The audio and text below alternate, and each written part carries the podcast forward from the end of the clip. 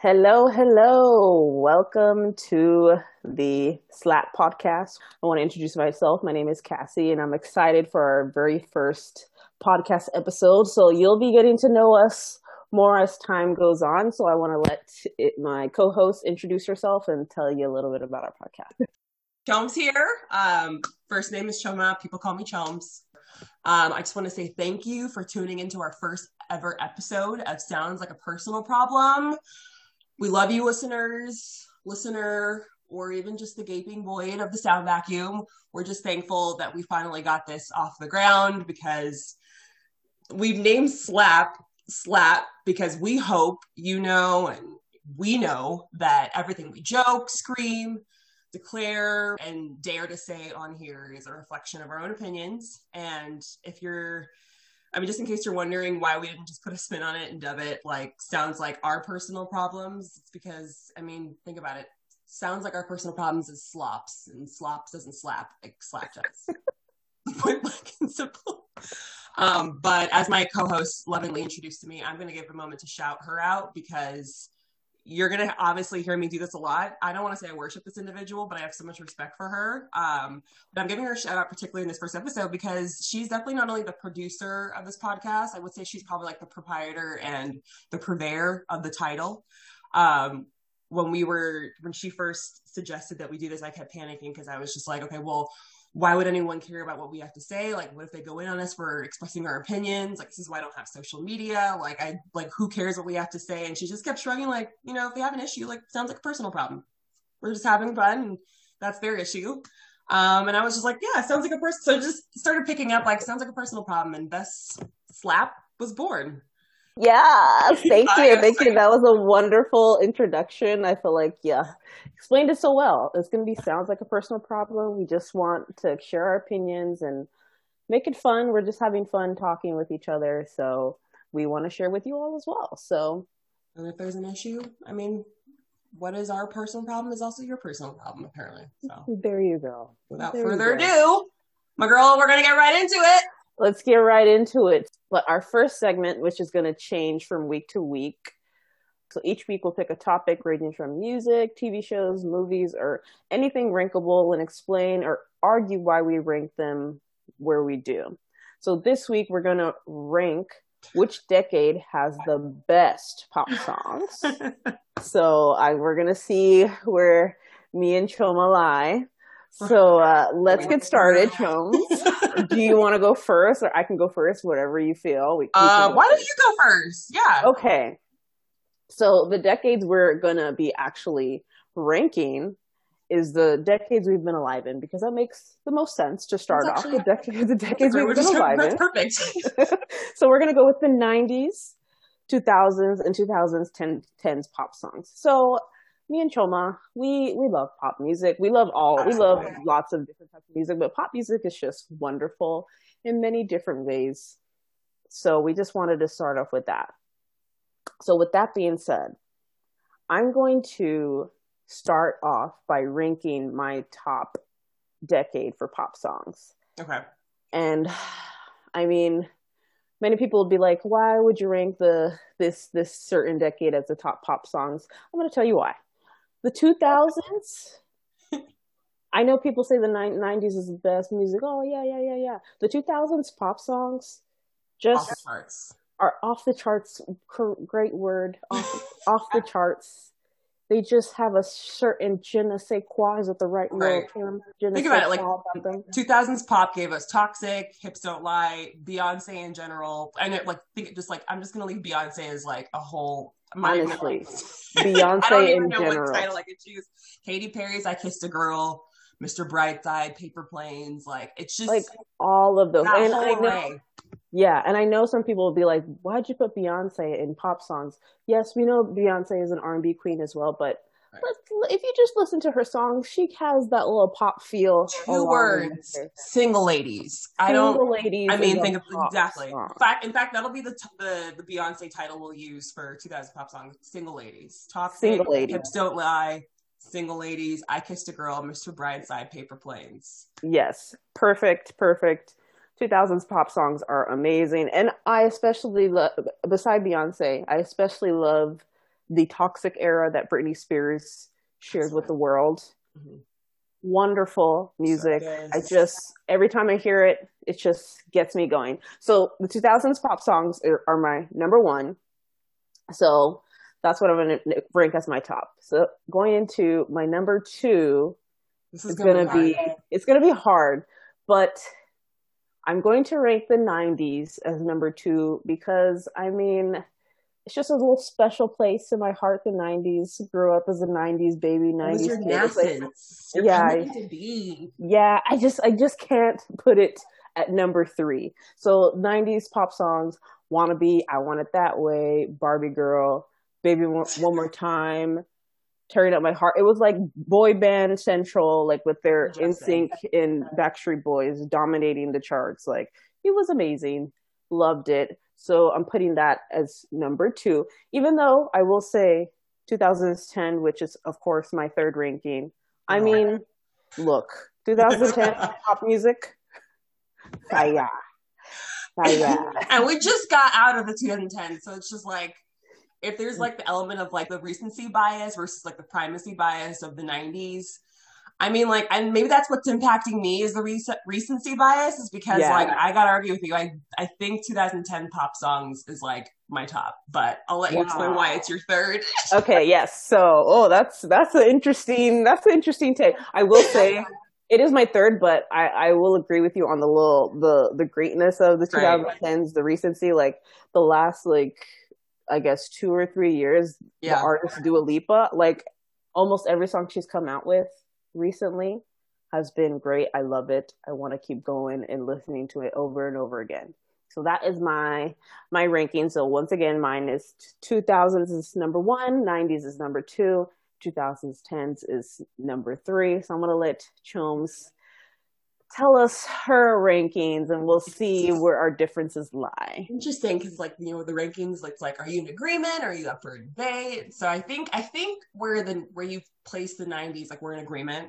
It's, again, like I said, it's our nascence. We were born in the 90s. Like, it's like we carry such beautiful memories there. The music, it's just like the 90s was just like, again, it's iconic. And so I don't think I've ever described the other eras and decades is iconic before, but it's so interesting that I'm saying that right now because I'm putting it at number two.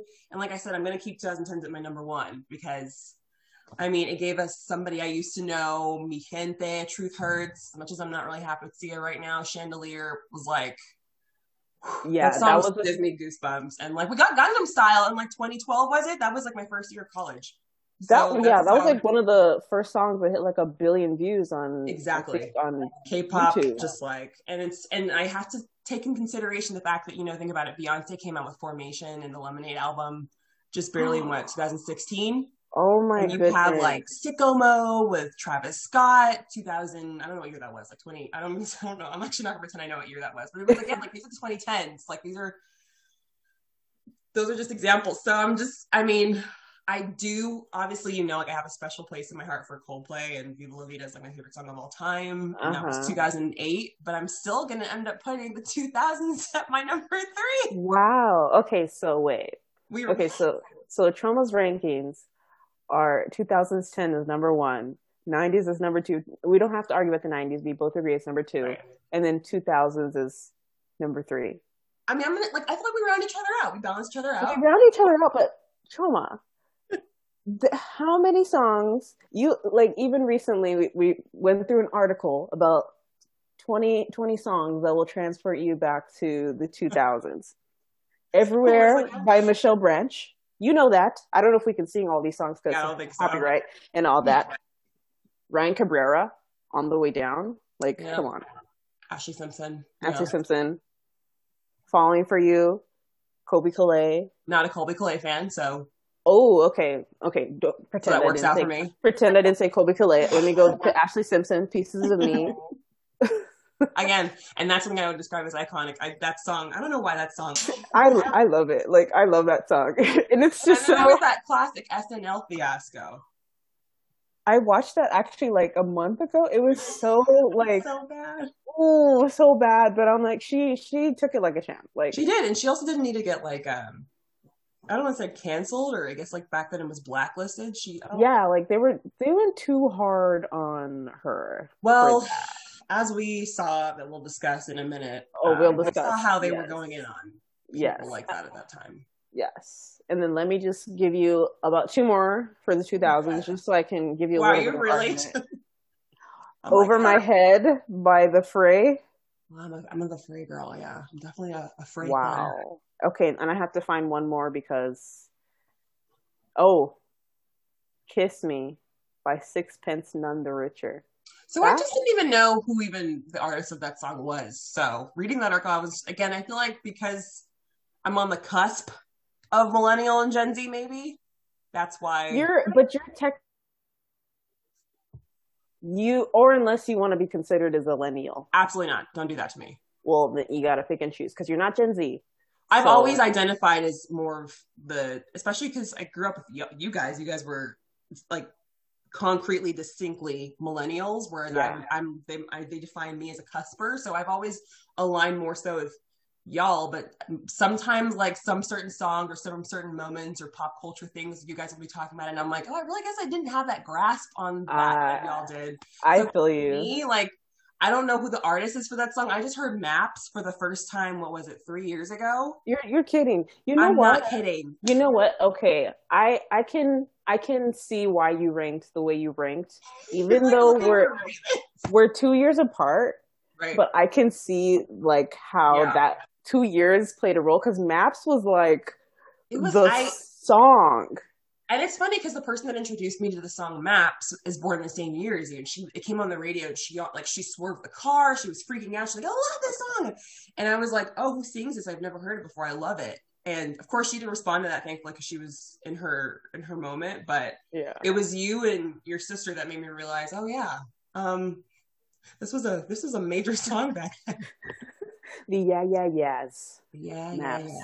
You know, in a future episode, I feel like we need to rank the generations, and we might even have to like break this up. We could definitely break this up because I mean, I'm always up for a debate and like seeing different sides of things. Yeah, it wouldn't even be interesting if you and I agreed on everything. But I feel like I feel like, just mark my words, I feel like you and I are going to end up like agreeing on it. We could easily write them down and then show our rankings to each other and read them out loud. Like I feel like you and I are going to end up seeing eye to eye. Okay, I feel you on that one. But if we don't, something new to learn about you. Learning something new about you every day. So. Right. So.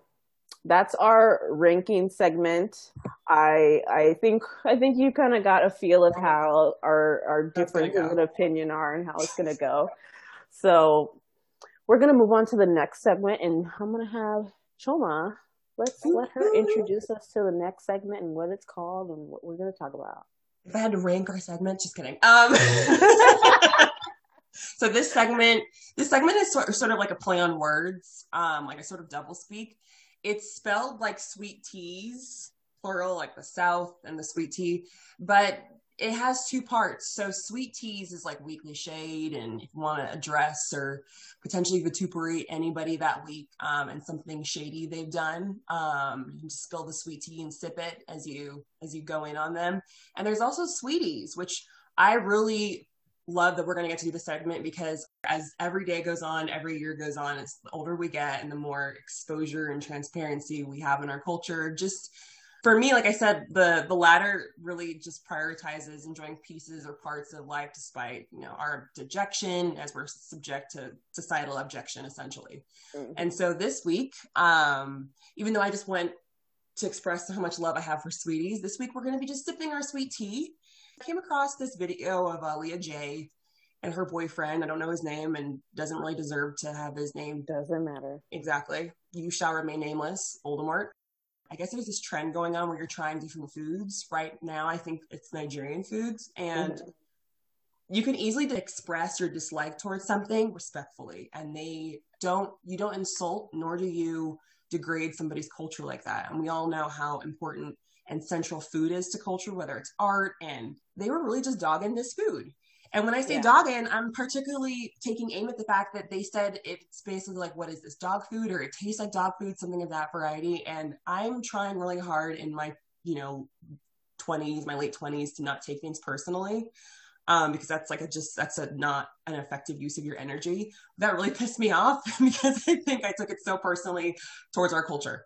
Yeah. And then I sent it to you and I was like, look, I'm have to go in on this tonight. I know this wasn't in the plan, but I'm going to need us to address this.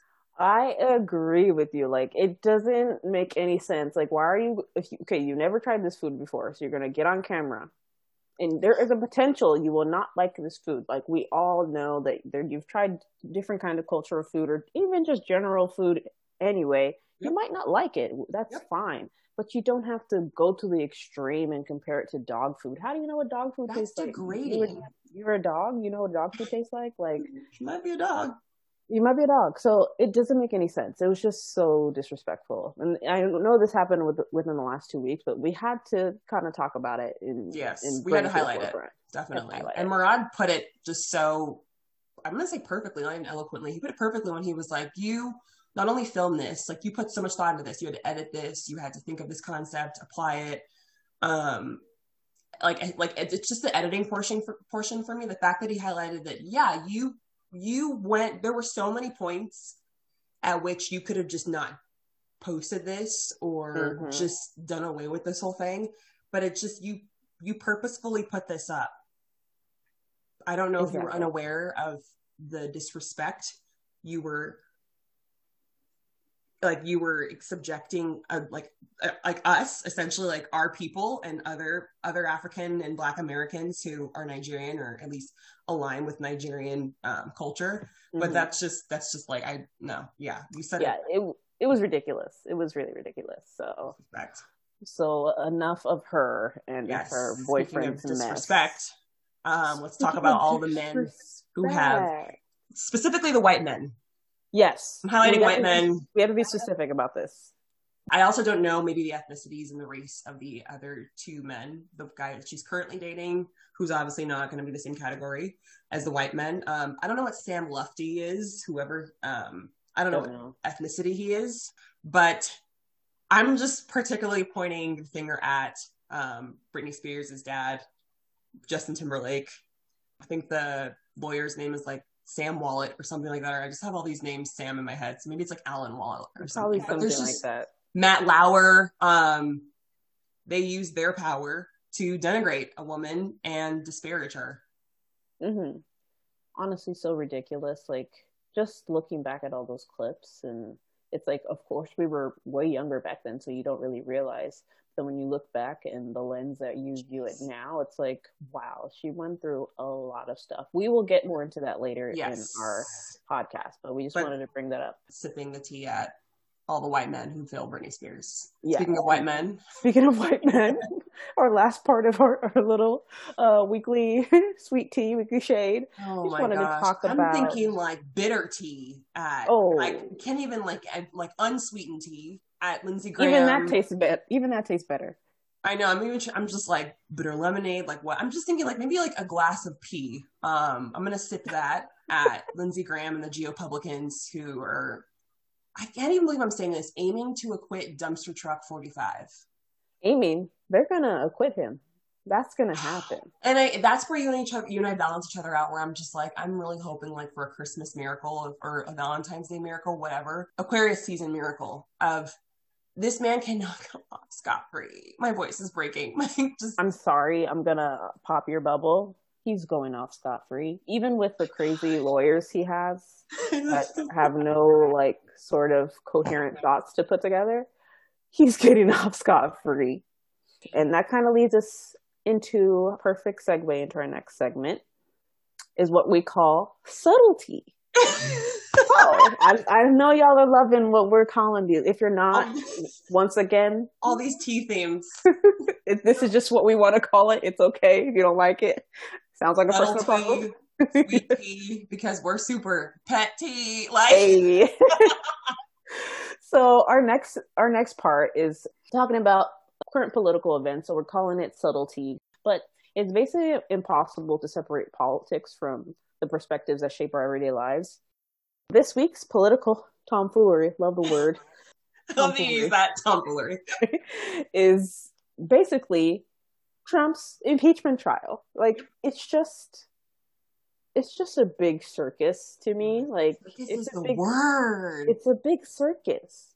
And all of the Trump publicans, GOP publicans have clown makeup on their face because they keep talking about the Constitution and they're not following the Constitution. How much you want to bet they've never even they've only highlighted, they got the Cliff Notes. And the one you put in your pocket, the ones they would hand out at government buildings and in college, they would hand out constitutions. That's the one they have. And this is just the rant, again, this is the rampant trickery that we referenced in our show's description. We didn't say we were we didn't want to this is a podcast about politics. No, we wanted to specifically note that we're gonna address some of the trickery that is politics. And even just you're saying with the lawyers, I watched a portion of the lawyer's monologue. I'm gonna call it a monologue at this point because what was he saying? Oh God, I just there's just so many and that's perfect. That's part of the reason why we named this segment subtlety is the subtleties of politics. Those have the worst and the most significant ramifications in our society. And if you didn't want to come to a podcasting about politics, it's understandable. But it just seeps into our everyday lives. Yeah, you can't disconnect it. And you can't. Honestly, sometimes if people say, "Oh, I'm not very political," it's that's nice that you can't be political. You don't have to be an extreme political person to just know about things that are happening right now in our current atmosphere. That's honestly a vacation that we cannot afford. Yeah, you can't afford it. I gotta know what's going on. I gotta know what's going down. But yeah. I will say one part of the trial that happened on Tuesday that was just so damning. The evidence so damning against Donald Trump. I don't know. I forgot how long the video was, 9, 10, 12 minutes, 12-minute video, however long that it was. Mm-hmm. Whoever spliced that impeachment trial video together that showed the riot, the rioters going into the Capitol, Trump's speech going in there, his tweets, the background stuff, whoever spliced that together. You've won the Chef's Kiss Award. Chef's Kiss, because I was just whoa, it's even more heinous than you can even imagine. That person deserves a golden globe. Just a golden globe. They'll probably be snubbed for all the ones that we want to be nominated and be snubbed by that person. No, but I just wanted to give a shout out to whoever made that video because it was wonderful. I was wow. It was gripping. I was wow. Gripping's a word. I think you keep using all these perfect word. Gripping is appreciate it. You're the word queen. I'm not the word queen. You're the word queen. You might be coming from my title and my throne. No. Y'all will see as you keep listening. Listen to what Choma's saying. You'll hear some words and you'll be like, "What does that mean?" You gotta Google it. That's what I do when I'm talking sometimes. just to emphasize, we know Trump is gonna get acquitted of all of these, and he's not going to face any consequences because why? Mm-hmm. He's rich, he's white, right, and he's a man. Yep, the trifecta, yep. And you're fine. You're gonna get off scot-free. Thank you for touching on that because I wasn't sure if you were, because the whole subtlety thing, you were gonna even vocalize that, highlighting the fact that he's rich, other than the fact that he's white and mm-hmm. a man. I was just thinking about influencers. Being beautiful affords you things that even if you're not rich, you still get. And it's just it just highlights to me how much power there is in money. Yes. Because I don't mean to go in on anybody's looks here. That's not what our society is trying to do. But this man is so hard to look at and just gets away with so much because he's rich. He's rich. He gets away with so much because he's rich. That's just what it is. It boils down to it. Yep. I thank you for your insight. Yes. That's what you're also going to come to realize, people, is that Cassie's a very insightful individual. She's not someone who compliments herself, but I'm going to highlight it here. Lots of insights and wisdom from this girl. Appreciate it. I try to take in the compliments, but good. Just sometimes okay. Accept it. Don't fight it. Accept it. Yes, it is time for. So obviously we can't play the clip of the song, but we can reference it. This segment is called God's Whisper. When you're going through day life and all of a sudden that insight hits, or you just feel like a higher entity is talking to you, I just feel like astrology speaks to me like that. Yes, my mom's gonna hear this and go golf ball, babe. right? You're going to hell. It's like, God is the only higher being who's talking to you. But I'm an astrology junkie that's trying to get everybody to go down to hell with me. So I'm taking you with me. We're just going to have a good time. Choo-choo, we're going. I mean, God's Whisper isn't as an apt title because, I mean, God is in everything. I feel like God is in astrology as well. Whatever you believe in, if you, even if you don't believe in anything, right? I think you have something. You have something there. I hope if people who don't believe in anything at least believe in themselves. Exactly. You believe in yourself. Yes. I actually just thought of the exact moment that this title came to us for this segment was when we both still had CoStar and we would get those notifications. We're not even going to talk. In fact, CoStar can be another episode of Sweet Tea. We'll talk about that. If you would like to know more about that, we will explain it. But you were talking about how spot on it was, and I just texted you, I will not sing the lyric, but the lyric is, I hear God's whisper. And so I texted it to you and I was like, look, that's going to be the name of our segment if we ever do the podcast, and I get to talk about astrology. So without further ado, go ahead. Thursday is the new moon in Aquarius, and it fits in that our episode and podcast debuts in the new moon of Aquarius of all the signs. And so let me just talk a bit about like the new moon in general. Like a new moon is always going to reflect like new beginnings and growth. And whatever sign that falls under the new moon, it's going to have an energy.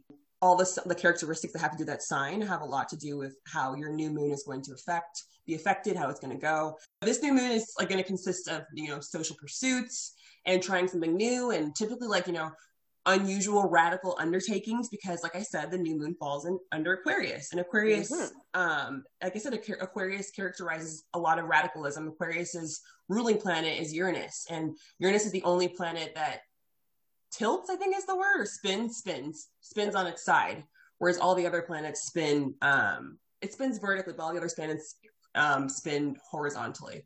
So Aquarius is always going to be that sign that, is a lot more progressive and innovative and just marches to the beat of its own drum. And the main thing I want people to take away here is if you know your rising, you can figure out where the new moon falls under what house, because your rising defines your houses. So if Bob will allow me to say what her rising is, I can talk about how the new moon will affect her. Yes, Choma, go ahead. Choma Bob, go ahead. So I call her Bob, and I'll explain that nickname another time. So Cassie's rising is Leo. This falls into your 7th house, because your rising is always going to define your 1st house, and so on and so forth. You just travel down the zodiac to calculate your houses. Since the new moon is in Aquarius, it's going to fall into your 7th house. And your 7th house is your house of relationships. And typically people think it has a lot to do with like marriage and love, but it really just emphasizes relationships as a whole, like your businesses, your business relationships, your partnerships, whether it's like your, your groups and your networks, partnerships even in a sense. So I consider us to be both, obviously. Yes. A loving business partnership. And I've always said that you're my partner in time. So I'm going to look at yours. And so since it's falling in the 7th house, like this new moon is a favorable time for you to begin new relationship. If you're considering, partnering up with somebody about something, you're considering making new friends, or if you're considering doing a podcast with your favorite individual known as me. I mean, I think I'm doing one of those right now, starting a new venture, starting a new relationship. So it's kind of coming to the whole separate partnership. And so I'm just reading yours. I was like, flipping out, because again, sometimes the stuff is just too accurate. Sometimes I just feel like it really speaks to our lives, and I'm thinking maybe I should take this more seriously. And this is a good time to make contacts or to make something public. Make something public. Perhaps maybe debuting your podcast. I don't think that's no. I think it is. So why not? Everybody listening to this, or nobody listening to this. Or the vacuum of space, like we talked about. The gaping void of the sound vacuum. And so now I'm going to focus on mine. I'm obviously forthcoming enough to say that my rising is a Libra. I'm very proud of my rising, more than most of the other placements in my chart. So this means that the new moon falls in my 5th house. And the 5th house is ruled by Leo, which happens to be, your rising, and your 7th house is ruled by my rising. Aren't we just so adorable? Just stuck with each other. So since Leo presides and characterizes the 5th house, it really it's emphasized by childlike joy, pleasure, and creativity.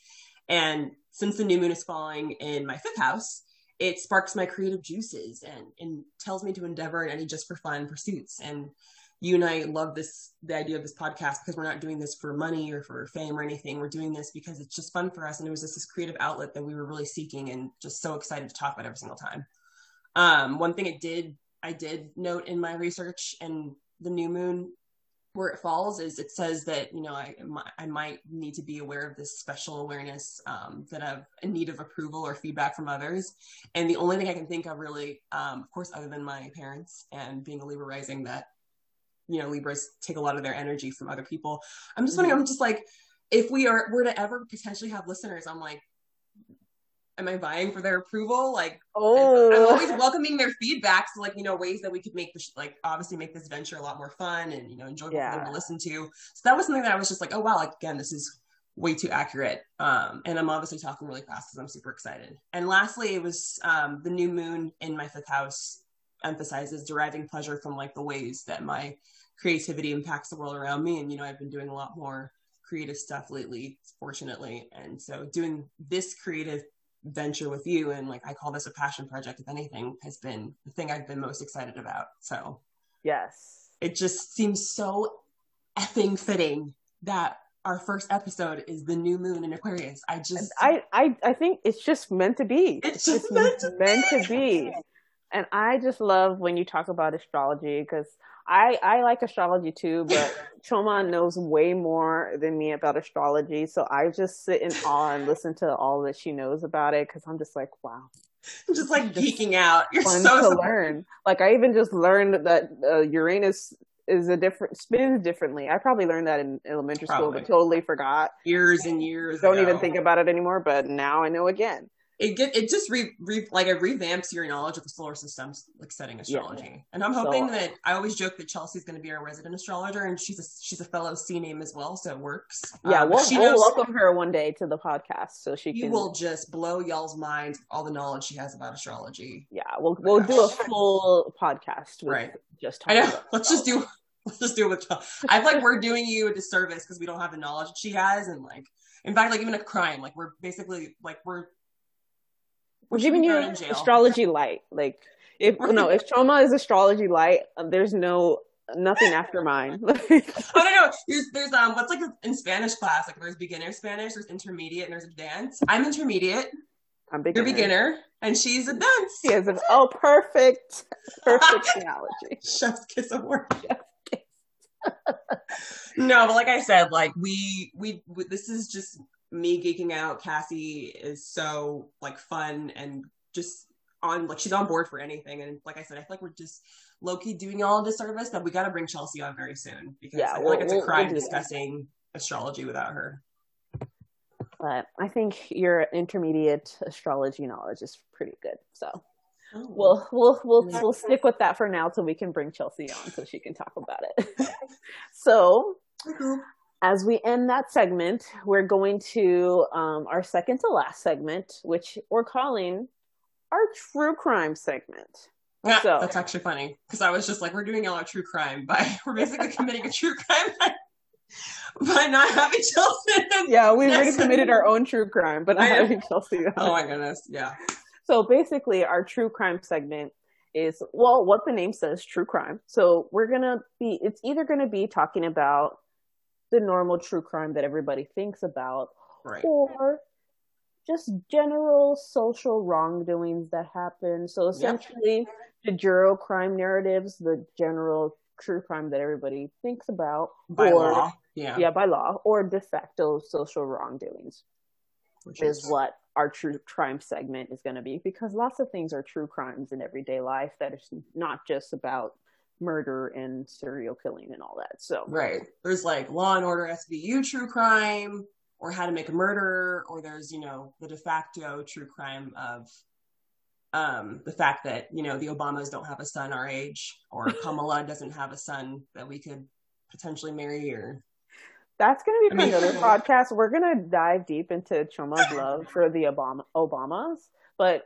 her love for the Obamas is just about them as a family, not about the politics, because we can go down a deep rabbit hole. Obviously, we have segments to go on things we disagree with that President Obama did, not Michelle. Michelle's not a politician, but right. That President Obama did in his time as president. But she loves them. They're actually great.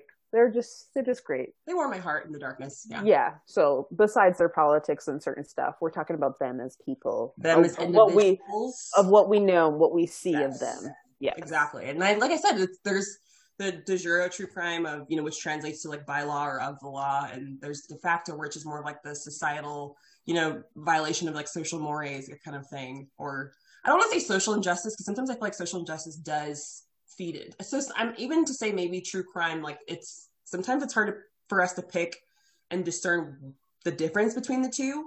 Yeah. Even like today's topic, I'm looking at today's and I'm thinking, is this like, if we're talking about by law, then it's not de jure, it's more of a de facto, especially like the outcry about it. But I'm gonna let you take away actually and introduce what we're talking about, but that's just a way of describing what our true crime segment is about. But before I do that, because if I really think about it, my go-to for true crime, I always think about the murders and the kidnappings and all of that stuff is what I go to. So I think we can kind of separate it that way, because I know people think of it in that specific way, but we're kind of playing on the name and talking about... That is a true crime. Obama doesn't have any sense. The true crime. And we're not trying to take away from the seriousness of the actual true crime as it is, but we're just trying to play on the words of exactly. Of true crime. Everything, not everything, but there's so much about life that has multiple meanings, and we're just having fun with it. Yeah. So for our true crime of this week, we're going to talk about the New York Times framing of Britney Spears. You heard us talk about Justin Timberlake earlier in this podcast. Justin Timberlake. We're going to have to talk about him again, but just the whole documentary that the New York Times came out with was a great documentary to actually give us a look back onto what actually Britney Spears went through growing up in the spotlight. And if you really think about it, like she was so young, and then there was a specific part of the documentary. She was 17 years old, and this talk show host, I don't know what country they were in or whatever, started talking about her breasts. 17 years old, and you're underage about her breasts. Is that normal? That's not normal. It's not normal. That is not normal. So she was under so much scrutiny and pressure. She had moms threatening to shoot her. Diane Sawyer. Her interview with Diane Sawyer was horrible. I think I'm madder about the Diane Sawyer interview. I holding our fellow women to a certain standard. I understand that it's wrong to hold us to a higher standard in terms of like equality, except you would think with your empathy and your ability to relate as a woman, being in the journalism field and having to scrap the way you have been and being subjected to sexism, that Diane Sawyer would have gone easier on her. That I think that was just completely, that's like just beat her over a bat at that point, or shoot her, like the Maryland, the governor of Maryland's wife was even basically like Diane Sawyer. I don't like saying the word should, but she should have known better. She should have known better. And it's just the tabloids, the way the paparazzi was following her everywhere. She was just under so much scrutiny. And then back then they're like, oh my gosh, Britney is crazy. She shaved off her head. It's like, what else is she? You've taken everything else from her. She wants to have some sort of control over something in her life. Right. So she's going to shave her head. And she's like, she was younger than we are now when that happened. Exactly. And like, she was going through a lot. She had like 2 kids. Mm-hmm. At the time, postpartum, hormones, all of that. She's a human being. Yeah, and wow, it was just so shocking to see, and how her dad is just still over her, and he's the owner of conservatorship, right? Was what it's called. Can I interrupt you for a second and ask you what you thought of that? When they started introducing that whole portion of the conservatorship, the main question booming through my mind is, if her mom is the one that's been on this journey with her so actively from the beginning. I get it, like, especially in Southern cultures, I'll even go as far as to say that, like, that you do defer to the man. But the whole time I just kept thinking, like, well, mom, like, why wasn't her mom thought of it? That was an interesting thing, and I think it's just the way, like you're saying, maybe the Southern culture thing, but I just think that the dad was just in it for the money. Like, he just wants to have control over the money. That's what they foreshadowed in the beginning of the doc. I mean, not to give anything too much away, but, you know, there were so many, like, harbingers, like, just sprinkled throughout that whole thing, that even watching this documentary, for all the things we thought we knew, I really appreciate the fact that they started off talking about, like, the family life and, you know, how, and exhibiting the dad's personality early on, because then all of this starts to make so much sense. And anybody watching this that potentially has the power to intervene, it's the way that they framed it is just, I really think it's effective, because it just goes to show he obviously does not have her best interests at heart, the way her mom would, and all the other people on her team. Her support system. I don't want to say team, because it sounds like legal team, but, like, within her social support. her closest circle. Like, he didn't. And if she now she's not going to be, she doesn't want to perform anything until she can have control over what she has. And it's just like, of course, like, and you know what? I want to give a shout out to those stands of hers. Like, I mean, I can't ever consider myself a stan of anybody, but I do appreciate some of these people, the way they were, like, they're going and fighting for her and saying, like, get her out of this thing. Like, that's the power of believing in something. So I don't know, that whole documentary was just eye-opening to me. And then I don't know, just it just made me sad, like, for everything that was going on. We didn't even text about it all that much, which told me, like, you and I were both having, like, feelings. Yeah. But let's be specific on one certain part, and we're going to bring it to Justin Timberlake. Oh my God. Justin Timberlake. Look, no, so let me stop you right there. We will not call that. I don't have enough respect for this person to call them by their name. I can get sued for this. People can shoot me in my front lawn. Fine. I'm not calling him Justin Timberlake on here. It's our podcast. I'm going to refer to him as Justin Timberlake. Justin Timberlake. We'll go with that. Instead of what I want to call him, which is an expletive that I don't want to use on here. Justin Timberlake. Like, he's just, like, I saw an interview of him. I don't know who he was talking to. Somebody, I think it was some MTV VJ. Mm-hmm. And this wasn't in the documentary. It was like, they were asking him about Janet Jackson and what he could have done to more support Janet Jackson and all that. And he was like, well, I don't know. He said something like, oh, well, what more could I do? And then also in another part of me, I also think, what about the weapons of mass destruction? Oh, and God. I kid you not, I was gosh. Like, this man is evil. He's evil. There's something wrong with him. That's one of those, like, take off your glasses and, like, strenuously rub your eyes. There's something wrong with him. I need to find that clip. I will send it to you. And sorry, I wish I could put it into this podcast right now, but I don't know. I don't know. Licensures and licensing, all that. Yeah. We'll figure it out as we keep going on. We'll be able to put some clips in for you for things that we do talk about. Yeah, or link things too. Yeah, but it was just like, wait, what? There's something off with him. He's just something off with him. I don't think he's a good person. I don't know him personally, so I'm just going off of what I see through the lens of what we're shown. Right. I don't think he's a good person. So he keeps getting worse and worse to me. He's just worse and worse. I mean, I saw another thing today about him doing a performance with Kylie Minogue. Is it Minogue? Yeah. And he did a performance with Kylie Minogue. And apparently she told him that she didn't want to have her butt slapped during the performance. And he still did it during the performance. And he said, well, if you were in my position, you would have done it too. So that was just a weird thing to read today as well. And I'm like, so there's just so much coming out about everything that's coming out is so telling. I don't know. it's whether it's like the paparazzi, like all just, and even the white men, you and I said that we weren't sure how negatively impact, how if Kevin Federline negatively impacted her as badly as the other men in her life. I personally can't hold him to that same, I guess, standard as her dad and Justin Timberlake and Matt Lauer and Jay Leno and that main paparazzi guy that took the picture of her with the umbrella and said, well, and do my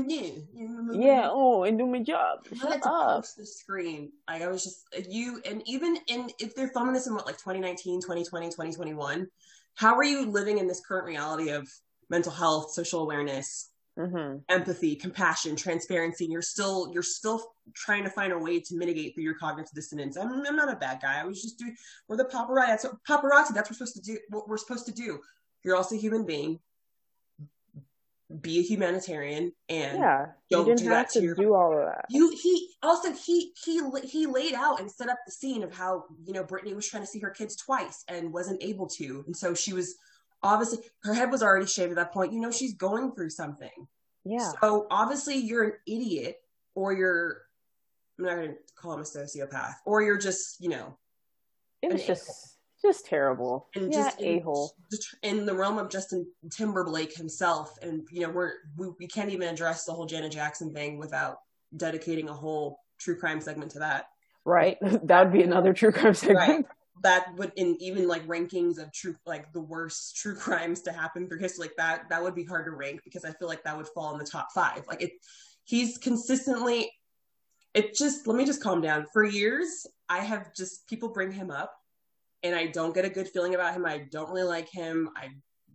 We caught on kind of early of just like, you know, Justin Timberlake is a white, soulful, black guy that you and I have expressed in our personal conversations, and I'm not going to say here, just like we've seen the transition and the trajectory of his career, and we've seen exactly what's going on in the Black community as that line up with that trajectory of his. And it's very, again, like the word I'm using here is just very telling.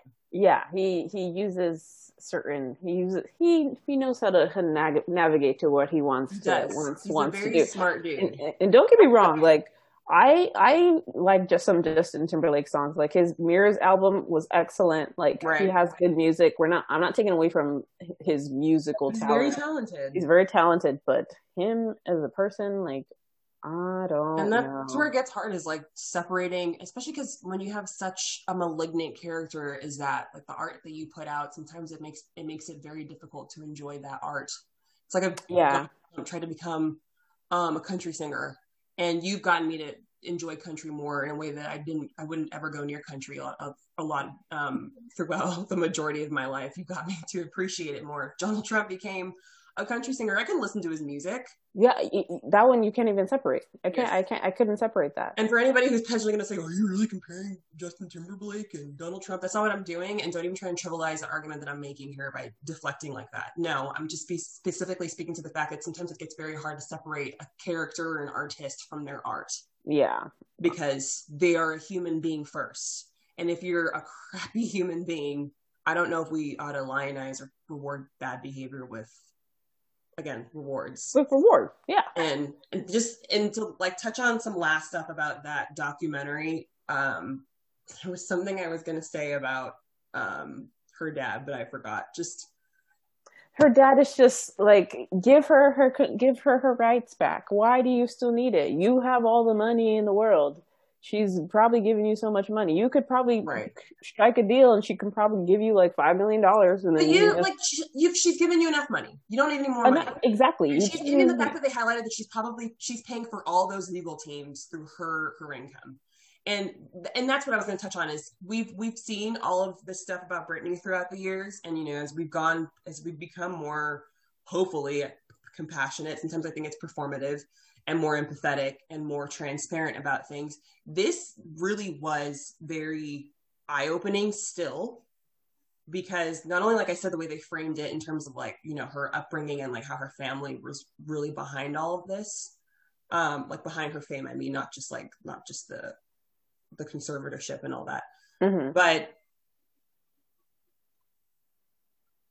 it's just, I'm going to use the word gripping, like you used before.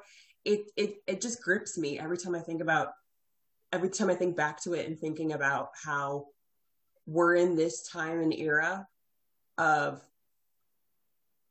not stigmatizing mental illness and appealing to somebody's humanity, and how she just did not get that through so many formative years of her life. She was, in a lot of the things that they were highlighting, she was like 16, 18, 22, 24. And then I think the conservatorship was like, what, 12 years ago? And Britney Spears is 39. So she was 27. So she's literally around our age. Yeah. When the conservatorship starts to happen, when she's already had two kids and like the hormones and, you know, her body's going through all those transitions and changes, and it's affecting her on top of having like this immense pressure of being this extremely famous person who doesn't even have like, who's not afforded an ounce of privacy. And you know how private we are, even to a sense. Yeah. It's just too much. It was just too much. It's too much for one human being to take. And so it's just so painful looking at those interviews, specifically Matt Lauer and Diane Sawyer, because Jay Leno didn't interview her, he just made fun of her. But those two sat her down and just went in on her. And she cried in both of those interviews. Anybody who's not my ex-roommate or, you know, a sociopath, when somebody starts crying, you don't go in more, you back off. And, you know, it appeals to your humanity. Some people like Matt Lauer and Diane Sawyer just went even further. And I just don't even know how to even like look into the psychology or try and see the motives behind that. Like, you're just disgusting.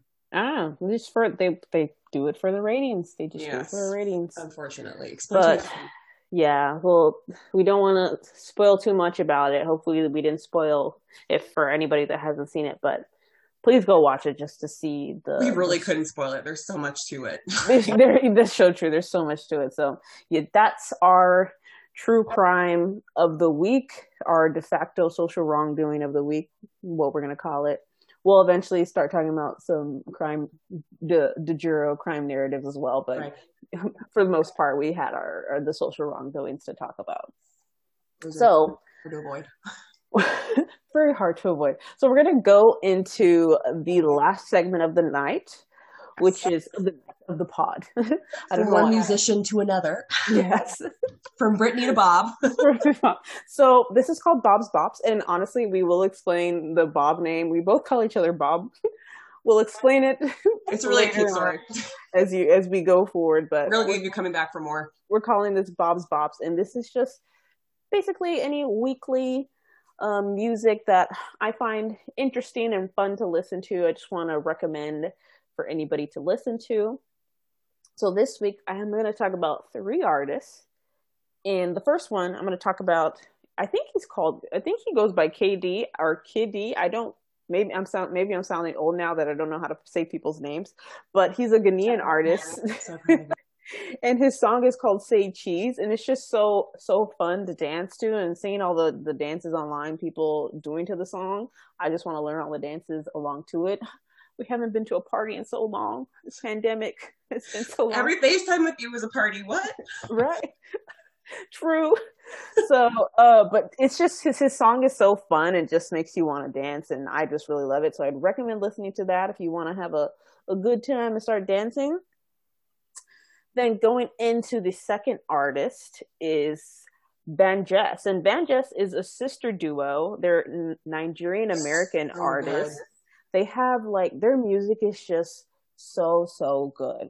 And I'm not even going to just recommend one song. I'm going to recommend their most recent EP called Homegrown.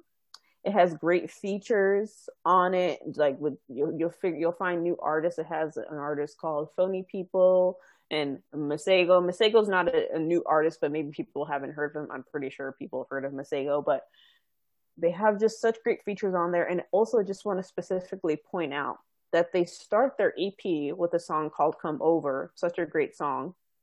And then they end their EP with a song called Come Over Again. And they really exemplify how to do an actual remix of a song. It's just, you have to listen to it just to hear what I'm talking about. So if you're really into R&B music, I would say listen to this Homegrown EP. Like, all the songs are great. I really love it, and I keep listening to it over and over again. And then finally, I'm going to end it off with one more artist, and then this song is actually featuring Masego, and this song is called Surf, and the artist name is Xavier Omar. Xavier Omar has wonderful music. He always has, yeah, I love the name Xavier. It's just such a great name. Like, but the song is called Surf. It's just the title says it all. Just the song, the word surf, you can just kind of feel what that song is going to sound like. Don't want to spoil what it sounds like. It's just when you hear it for the first time, you're like, ooh, yeah, this is such a great song. So the title fits the song. So those are my recommendations for the week. Some weeks I will not have as much. Some weeks I'll have a lot. I just, whatever I'm feeling that week was what I'm going to give. So that is our final segment of the night. Choma, do you have any songs that you want to talk about? No, I'm telling. I really just. In fact, I'm just even speaking to say that I just love subjecting myself and just submitting myself to your musical prowess, because this is why I love this segment. You like Bob/Cassie Bob gives me the previews of the music she's gonna put on here when we're working this out, and I got a chance to listen to these, especially the VanJess album. Ooh. I'm somebody, as a middle child, I like to undersell things. And I will risk it. All of these artists, but specifically that VanJess album. Oof, we're going through it right now in quarantine. And yes. I'm doing a lot of, dedicating a lot of energy to this personal project I'm working on. And this was giving me, I only want to say the cliche of giving me life, because I don't want to trivialize how talented they are. You have a knack, and I will. Thanks. I mean, but as time goes on, I'll start putting these recommendations I have on a playlist that I can share with you all. Yes. And if you want to listen to it, for sure, listen to it. If you do not, that's okay. If you don't like it, that's okay. It's been really fun doing the podcast with you, Choma. We're hoping anybody that comes across this and listens, you enjoyed listening to it as well. And if you didn't, what is our saying? Sounds like a personal problem. Sounds like a personal problem. Slaps doesn't slap. Slaps doesn't slap. Anybody listening to this, we just mainly put this out because we like to share and connect with we're very sharing and connecting individuals, and we know how hard this past year has been, and we just enjoy each other's company so much that we hope that anyone listening to this either can learn something from us or tap into something they hadn't been tapping into, or just enjoys themselves along with us. I do think it's criminal, true crime, how much fun we have together sometimes, and that, you know, we don't get to share that energy with other people. Not that I'm saying, like, I think we're so great. I think you're so exactly. great. That I'm trash, not even golden trash. But I just think that time that I spend with you is it's just so much fun. It's criminal, and it'd be criminal not to share it. So we just say thank you for listening. And if you want to follow us on Instagram, we have an Instagram. We'll start posting on there soon. But if you want to just give it a follow, whenever you hear this, go ahead. It is called Slap_podcast. So SLAPP_podcast. And give us a follow if you'd like to. Yeah, come sip some tea with us and enjoy the pet tea. Okay, I'm going to stop. So thank you, everyone, for listening. And thank you, Choma, for this wonderful time. Thank you for being you. You're going to make the world a better place, starting with this podcast. All right. Thanks, everyone.